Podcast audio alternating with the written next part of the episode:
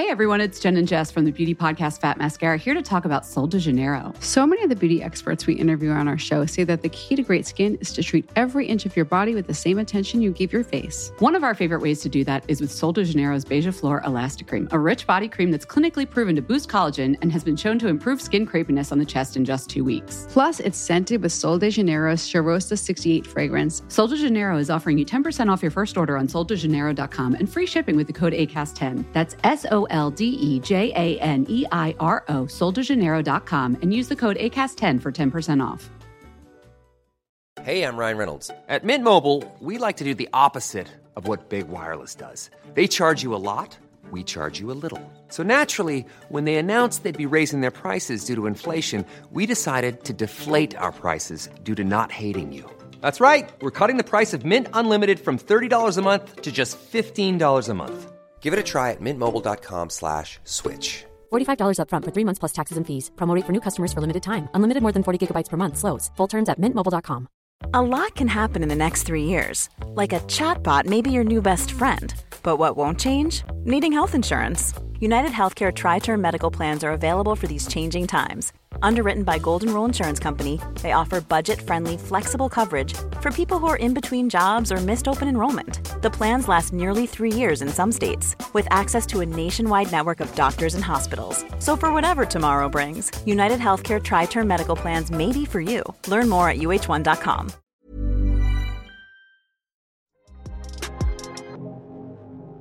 Ciao, io sono Elles, benvenuti o bentornati a Cambio di Piano.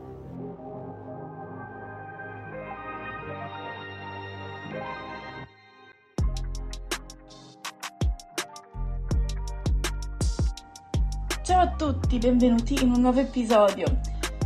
Sono un po' in ritardo questa settimana, ma purtroppo ci sono continuamente i lavori a casa mia e oggi che è il 2 di giugno ho tipo 40 minuti per cercare di registrare questo episodio e poi dopo ovviamente ve lo caricherò, se non oggi, domani, al massimo sabato, però insomma ho dovuto proprio sfruttare l'unico giorno in cui gli operai non sono, non sono al lavoro ed eccomi qui. Oggi volevo parlarvi di un argomento, l'ennesimo argomento un po' pesante, ovvero dell'ansia. E sono arrivata a decidere di parlare di questa cosa non solo perché ultimamente sto soffrendo abbastanza d'ansia, ma perché probabilmente a me sarebbe molto servito anni fa un episodio di questo tipo. Chiaramente parlo di veramente tanti anni fa, praticamente non sapevo neanche che cosa fosse YouTube, le fonti a mia disposizione erano abbastanza scarse Ergo per cui l'ansia per me era veramente una cosa... Non sapevo di che cosa stessi parlando. Cioè, sapevo vagamente che cos'era, ma io che soffrivo d'ansia non sapevo di soffrire d'ansia. Insomma, avrei avuto bisogno di un episodio di questo tipo. Però non voglio essere troppo pesante nel raccontarlo, nel senso che sì, eh, questo episodio sarà un episodio piuttosto difficile sia per me. Parlare di questo argomento comunque non è facile e magari sarà difficile per voi ascoltarlo, cercherò di darvi eh, il mio punto di vista, cioè la mia esperienza con l'ansia, gli attacchi di panico, però allo stesso tempo non farne una cosa troppo, eh, troppo difficile da digerire, ecco. Prima di iniziare però voglio fare una premessa, ovvero che come ben sapete ma comunque è bene ripeterlo perché magari siete incappati in questo episodio per caso. Io non sono un medico, non sono una psicologa, sono una persona che soffre d'ansia eh, e basta.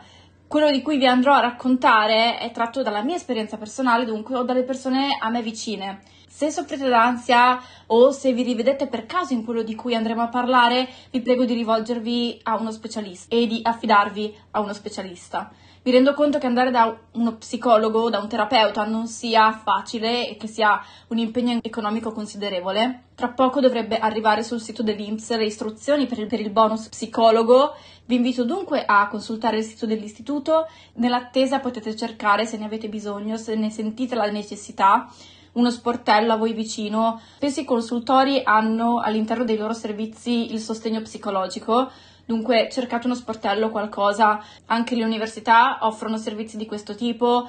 La vostra ASL di riferimento, insomma, cercate su internet se qualcuno vicino a dove abitate offre un servizio psicologico gratuito a cui potete avere accesso. Cercate anche solo una persona fidata a cui parlarne e veramente cercate una persona fidata con la F maiuscola, nel senso che non tanto una persona di cui vi fidate, nel senso che gli raccontate tutto quello che vi riguarda, è importante cercare una persona che non vi giudichi. Comunque nella descrizione vi metterò qualche link utile che potete utilizzare e consultare nel caso in cui ne abbiate bisogno. Bene, come è iniziato il mio viaggio con l'ansia? Eh, in realtà circa alle medie, nel momento in cui praticamente io ho cominciato ad avere problemi di autostima e a dubitare di me stessa, delle mie capacità, di tutto quanto, ho cominciato a soffrire d'ansia. Perché prima all'elementare io non avevo questo tipo di problema, anzi, ero una persona estremamente cosciente delle mie emozioni e non mi mettevo mai in dubbio. Dunque, se io stavo male per una cosa, non eh, giudicavo mai il mio dolore e non lo mettevo mai in dubbio, non pensavo che non fosse all'altezza o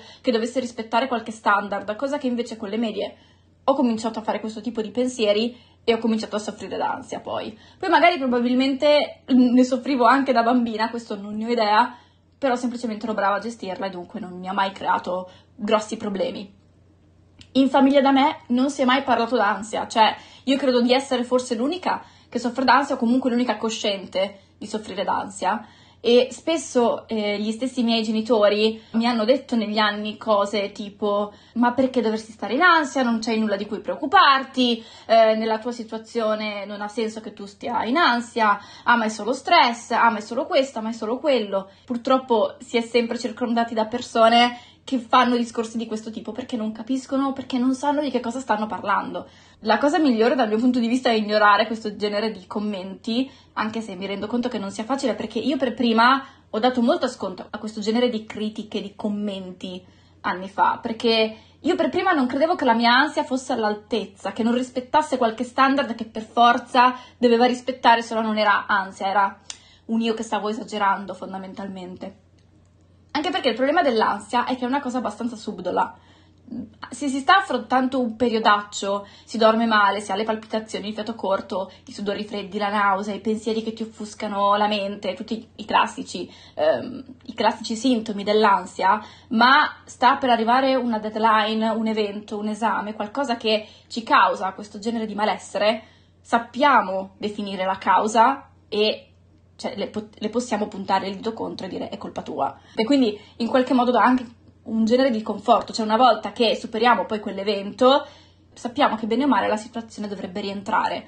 E questo comunque crea, almeno a me dà un certo conforto, perché in qualche modo la mia ansia ha una data di scadenza. Il problema invece è quando non c'è una causa apparente, in cui magari va tutto anche abbastanza bene, è tutto sommato un periodo fortunato in cui tutto sembra ruotare a nostro vantaggio, eppure non riusciamo a dormire, abbiamo continuamente il fiato corto, andiamo continuamente in apnea, facciamo continuamente pensieri brutti che ci causano ulteriore ansia.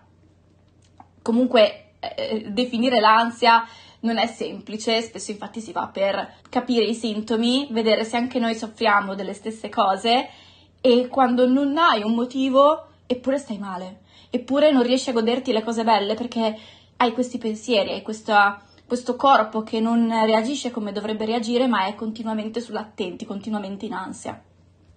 Quindi io vengo da una famiglia che non, non ne parlava mai di questa cosa, probabilmente perché o non ne sa niente oppure nessuno ne soffre a parte me, comunque io mi sentivo eh, nel momento in cui ho capito che c'era qualcosa di strano, mi sono sentita un pesce fuor d'acqua perché dubitavo di me stessa, era il periodo in cui ho cominciato a dubitare di me stessa e dunque non, non, capivo nemmeno se quello che stavo provando era giusto, era sbagliato e questa cosa è andata avanti per tanto tempo.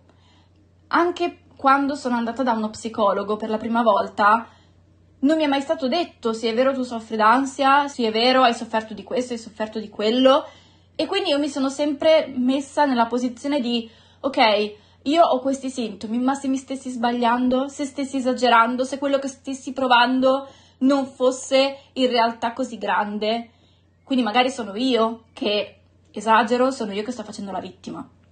Avevo questo tipo di mindset e quindi continuamente non facevo altro che dubitare ancora di più di me stessa, quindi non riuscire a dare un nome a quello che, di cui stavo soffrendo e questa cosa mi causava ancora più sofferenza. Io ho un grosso problema con le etichette per quanto riguarda le malattie e i disturbi, cioè io devo sapere di che cosa soffro, perché in qualche modo se gli do un nome, poi posso anche affrontarle in maniera un po' più logica. perché mi sentivo come esclusa dal gruppo, no? Avevo un'amica che soffriva d'ansia e a lei andava da una psicologa e gli era stato detto di soffrire d'ansia e di attacchi di panico e lei però faceva questa cosa nei miei confronti che non era assolutamente giusta, non fatela nei confronti dei vostri amici o conoscenti, ovvero lei criticava la mia ansia perché diceva che la mia non era, non era vera ansia, era semplicemente stress, perché non era possibile che io fossi così tranquilla, così composta, perché quando lei soffriva d'ansia dava di matto, aveva tot sintomi e tot cose che faceva, mentre io ne facevo altre, soffrivo di altre cose, di conseguenza lei non riconosceva la mia ansia.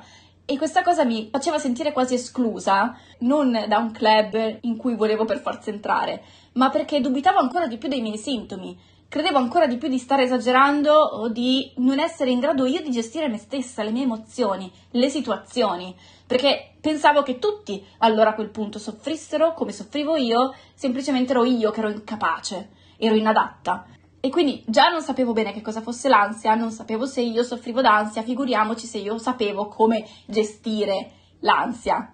Ho cominciato a soffrire d'ansia quindi intorno alle medie, all'incirca, eh, perché la scuola mi creava ansia, ma non intesa la scuola come voti, ma intesa la scuola come luogo sociale, proprio mi, per me le medie sono state un inferno e ogni giorno il pensiero di dovermi alzare, preparare e andare in quel luogo in cui mi sentivo inadatta, in cui mi sentivo veramente presa in giro, bru- bru- proprio un brutto ricordo delle medie, non faceva altro che aumentare questo masso gigantesco che avevo sul petto, a cui però non riuscivo né a dare un nome né a dare una spiegazione e non sapevo assolutamente come gestire la cosa e anzi più cercavo di rimandare il problema o di non farci caso più questo masso diventava grande, importante e pesante poi da gestire, da portarmi sempre appresso. Infatti poi io mi sono chiusa tantissimo nel momento delle medie perché qualunque evento sociale era diventato per me difficile da gestire. Mentre all'inizio la scuola era un problema, ma comunque tutte le attività che facevo al di fuori della scuola in realtà non mi creavano ansia sociale, a un certo punto l'ansia sociale dovuta alla scuola era diventata così grande, così importante, che ha cominciato ad includere, ad inglobare tutta anche un'altra serie di eventi e alla fine io mi sono isolata tantissimo perché non sapevo come gestire questa ansia sociale che avevo, questo fatto di non sentirmi adatta, di non sentirmi abbastanza nei confronti degli altri e quindi in sostanza mi sono rinchiusa ancora di più in me stessa, il che non ha fatto altro che aumentare questo problema. Eh, e poi sempre quello in realtà, è sempre in questo genere di cose un circolo vizioso. Continuiamo a fare comportamenti per salvaguardarci, ma che non fanno altro in realtà che aumentare le nostre paure, le no- i nostri dubbi nei confronti delle cose che cerchiamo di evitare. Vabbè. Alle superiori ho cominciato più o meno a capire come gestire l'ansia, più o meno, ovvero mi distraevo, mi distraevo non stando mai a casa, non pensando mai all'ansia e facendo festa tutti i weekend.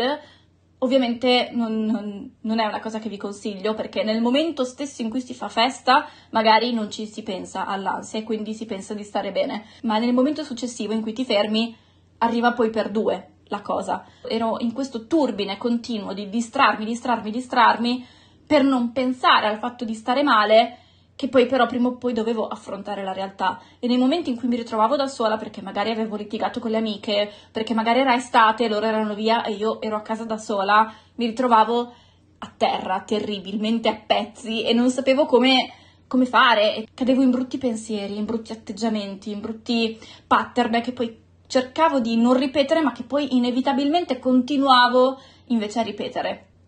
L'ansia dall'attacco di panico sono due cose diverse. La cosa, la cosa, diciamo, confortante, che per me è stata confortante, mi rendo conto che sia una cosa un po' assurda da dire, è che è stato il canonico attacco di panico, quello che tutti riconoscono anche se non ne hanno mai visto uno prima, che è poi l'apice di un momento di ansia talmente grande che il corpo impazzisce, il corpo va in tilt e si ha una crisi di panico era proprio stato l'apice di un periodo piuttosto difficile dal punto di vista della gestione dell'ansia, però appunto essendo stato abbastanza normale, nel senso di altamente riconoscibile, per normale intendo altamente riconoscibile, che le persone intorno a me l'hanno riconosciuto come tale e io l'ho riconosciuto come tale, ho potuto dire ok, ma io ho già sofferto di cose di questo tipo, quindi probabilmente ho avuto attacchi di panico più piccoli minori che però non avevo avuto le basi di conoscenza per poter riconoscere e che ovviamente, essendo sempre nel circolo vizioso del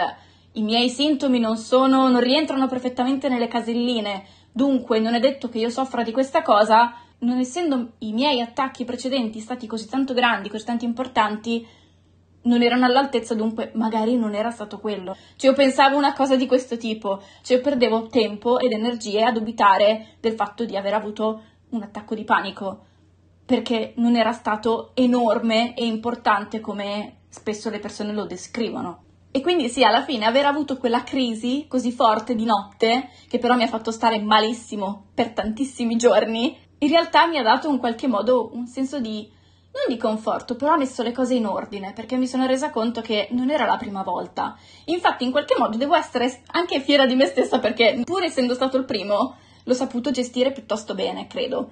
Perché comunque mi sono alzata dal letto perché appunto non riuscivo a respirare, ho cominciato a fare avanti e indietro, a me, io quando ho molti pensieri cammino, cioè se voi venite in casa mia mi vedete continuamente camminare avanti e indietro per camera mia perché io quando penso cammino. Quindi ho cominciato a camminare perché non sapevo che cosa mi stesse succedendo.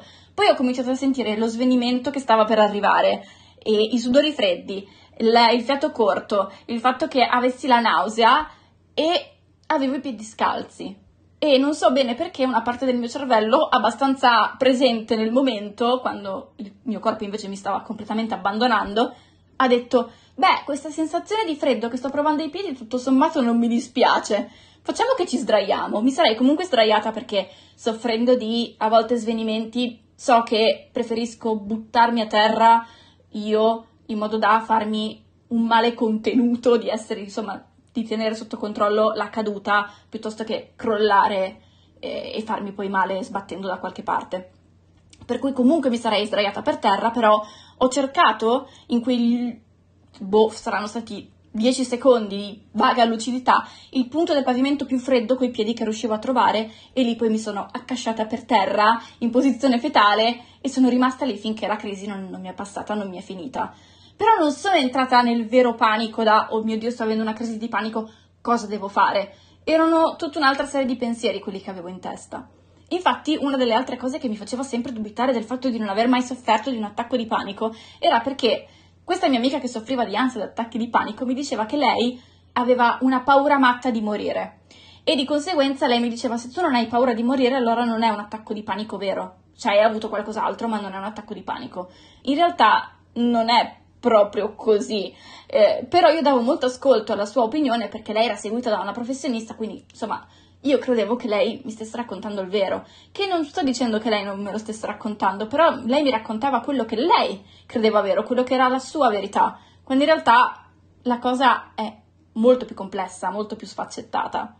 Se voi vi sentite di aver sofferto di un attacco di panico, magari non tanto grande da dire ok, è quello per forza, ma comunque ve lo sentite perché siete andati in tilt, probabilmente è così. Cioè fidatevi del vostro istinto, se la vostra pancia vi dice di aver sofferto di una tal cosa o di soffrire di una tal cosa, probabilmente perché è vero, non sentite opinioni esterne che magari vi portano a credere o a pensare cose che non sono reali. È chiaro che se queste opinioni ve le dà una persona competente, laureata, un medico, chiaramente sì, ma delle altre persone non fidatevi più di tanto. Infatti, quando poi ero alle superiori, la cosa che si diceva dell'ansia degli attacchi di panico, ed era una cosa veramente che sentivo dire da tantissime persone, era del tema della morte, cioè che tu avevi un attacco di panico, avevi paura di morire. Il pensiero della morte, nel momento in cui ho avuto l'attacco di panico, non mi ha sfiorato nemmeno l'anticamera del cervello. Sarà che in generale io non sono una persona che teme la morte, quindi non ha senso che io tema la morte in un attacco di panico. Mentre invece la mia amica Invece per lei era molto sensibile il tema della morte, lei aveva, ne aveva proprio paura, quindi aveva senso che sentisse questo pensiero di questa paura della morte schiacciarla. Per me, che io non ho questa paura, sarebbe stato completamente fuori posto e fuori luogo il fatto di pensare a una cosa di questo tipo. Infatti, la cosa è che non dovete pensare ai pensieri. Sì, è vero, ci sono tantissime persone che durante gli attacchi di panico hanno paura di morire, ma è un pensiero, il pensiero mm, non è un sintomo tangibile che si può riconoscere. Guardate tutta un'altra serie di cose, appunto il fatto di essere svenuti, il fatto di aver avuto il fiato corto, di essere andati in apnea, di aver avuto la nausea, di magari aver anche vomitato perché appunto sì, il corpo va completamente in tilt. Quelle sono cose che dovete guardare, non il tipo di pensieri che la persona fa nel momento in cui ha un attacco di panico. Quando io l'anno scorso ho avuto questo attacco, questa crisi, mi sono resa conto appunto di averne già sofferto in precedenza. C'è stato tra l'altro un periodo piuttosto lungo, ma parlo veramente di quasi un anno, in cui molto spesso al sabato sera, mentre mi stavo preparando per uscire, avevo una crisi. A un certo punto, mentre mi stavo truccando, quindi non ero nemmeno indaffarata a pensare a cose particolari, cominciavo ad avere sudori freddi, a tremare, ad andare un po' nel panico perché mi rendevo conto di stare avendo una crisi che non sapevo come gestire più di tanto e quindi poi alla fine mi ritrovavo o accasciata per terra nel bagno oppure cercavo di trascinarmi verso il letto e poi stavo sdraiata nel letto finché questa crisi non mi passava. E queste crisi non duravano tantissimo, però i loro strascichi sì.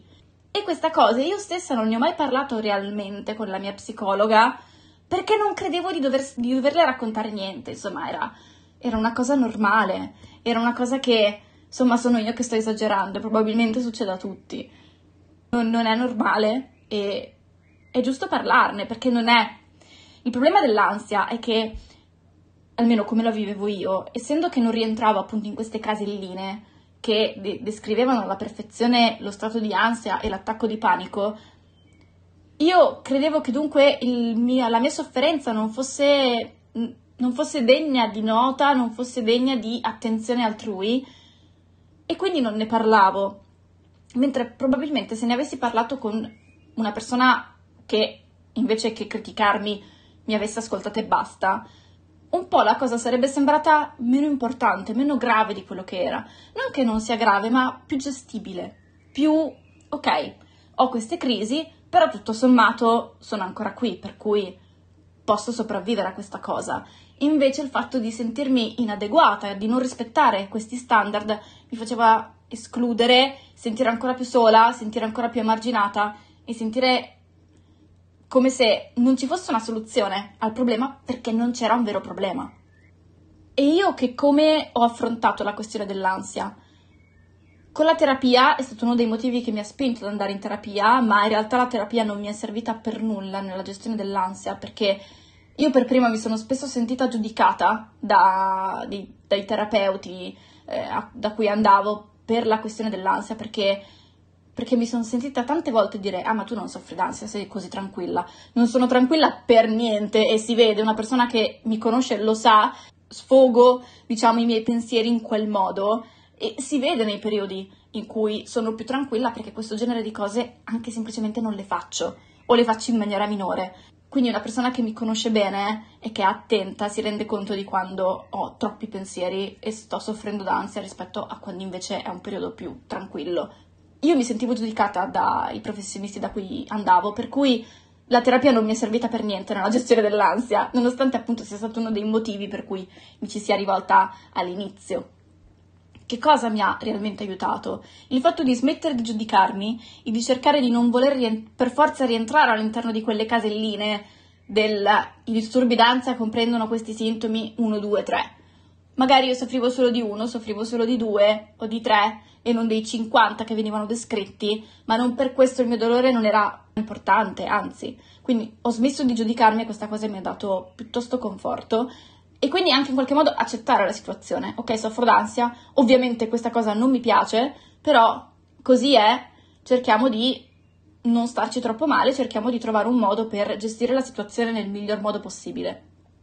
Nel momento in cui ho fatto questo, questo switch interno, mi scoccia ancora chiaramente soffrire d'ansia perché non è divertente, però allo stesso tempo la vivo più come una cosa del arginare il problema in modo da evitare che questo mi impedisca di vivere come vorrei vivere e basta, tutto qui. E quindi questa cosa mi dà parecchio conforto e mi rende anche più razionale, perché il problema è che quando soffri di ansia sei anche poco razionale nel momento in cui hai quel genere di pensieri, perché ingigantisci tutto, perché i tuoi pensieri ti offuscano e quindi ti sembra quasi di vivere staccato dal tuo corpo e fai fatica poi a concentrarti e ad essere realmente razionale nelle cose. In prima persona smettere di giudicarmi e di non accettare la situazione perché appunto non rientravo nelle caselline mi dà ordine, mi dà calma, per quanto possibile.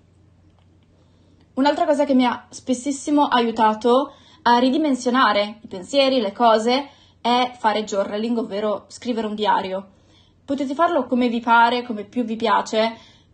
È una scocciatura a volte perché mettere i propri pensieri su carta a volte è estremamente non solo difficile, ma è anche una scocciatura. Però in realtà vi assicuro ne sentirete i giovamenti anche nei giorni seguenti Potete farlo a computer, potete farlo tramite le app, potete farlo su carta. A me piace farlo su carta, sinceramente, però ognuno può farlo come vuole. Scrivere i propri pensieri e quello che ci frulla per la testa. Anche semplicemente il lamentarsi liberamente con nessuno, o con noi stessi o con le pagine del, della, del diario che stiamo scrivendo, senza dover subire il giudizio di qualcun altro. È importantissimo quando si soffre di attacchi di panico la respirazione, perché la respirazione è delle prime cose che va in tilt nel momento in cui si soffre d'ansia, nel momento in cui si sta per avere un attacco di panico. Quindi imparare a respirare e a trovare delle tecniche per respirare in maniera corretta, o perlomeno riuscire a cercare di riportare il respiro a un ritmo normale, è molto importante. Lo si può fare tramite la meditazione, lo si può fare in maniera autonoma. Una cosa che aiuta tanto in questo senso è comunque lo sport, perché ti aiuta a mantenere un respiro costante e naturale nel momento in cui fai lo sforzo. Ci sono tantissime tecniche. Per scovare la vostra tecnica potete appunto affidarvi a un professionista oppure tentarne tante, prima o poi trovate la vostra. Io conosco ad esempio una persona che nel momento in cui ha l'attacco di panico si mette a contare perché gli dà un senso di ordine, perché gli dà un senso di calma e perché si concentra sui numeri, per cui dopo un po' il suo cervello quasi fa reset e ritorna alla normalità.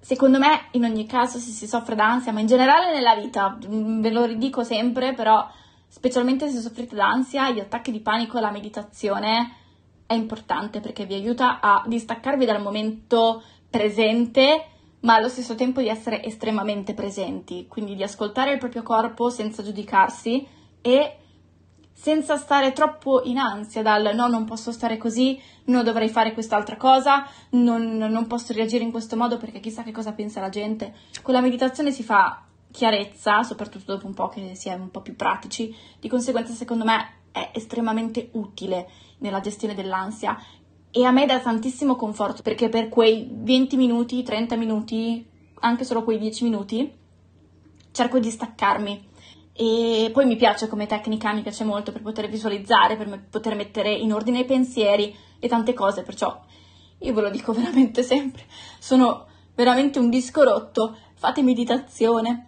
Infatti comunque insieme ai link utili che vi posso mettere nella descrizione della, dell'episodio, vi metterò anche il mio canale preferito per fare meditazione è in inglese perché a me piace fare meditazione ascoltando audio inglesi, ma semplicemente perché quelli in italiano boh, non mi fanno impazzire in generale, quelli che sono attualmente disponibili tipo su YouTube. Però se voi siete avvezzi un po' all'inglese se non vi dà fastidio, perché magari può distrarvi il fatto che sia una lingua diversa, soprattutto se siete agli inizi, pensate troppo a quello che la persona dice, allora provate prima in italiano, però secondo me gli audio di meditazione in inglese più che altro ce ne sono tantissimi, perciò avete un archivio a disposizione molto più ampio.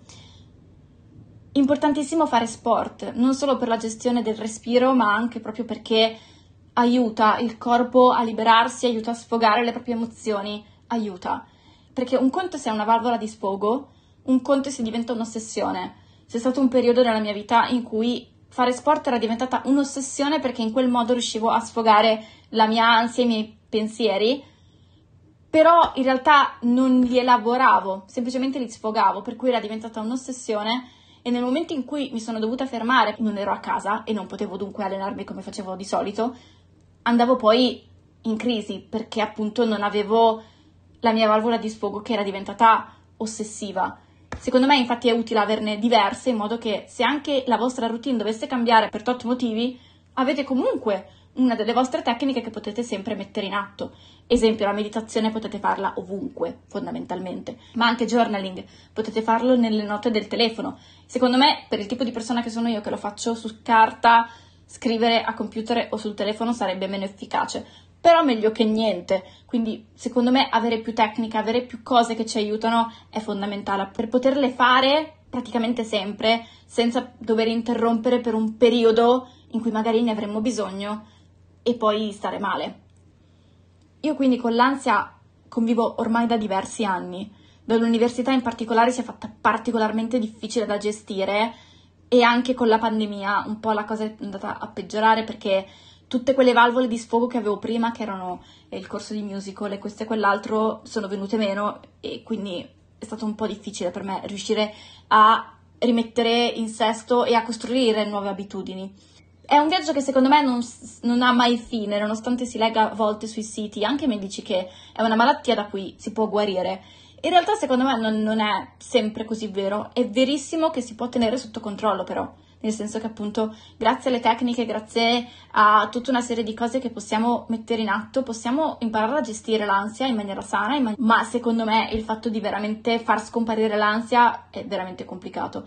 Non date troppo ascolto a quello che dicono gli altri dell'ansia perché ognuno la soffre e la vive in maniera diversa, è un'esperienza estremamente poco razionale, non ha senso dare troppo ascolto alle opinioni altrui perché ognuno la vive in maniera diversa, come ognuno pensa in maniera diversa, come uno reagisce davanti alle emozioni in maniera diversa.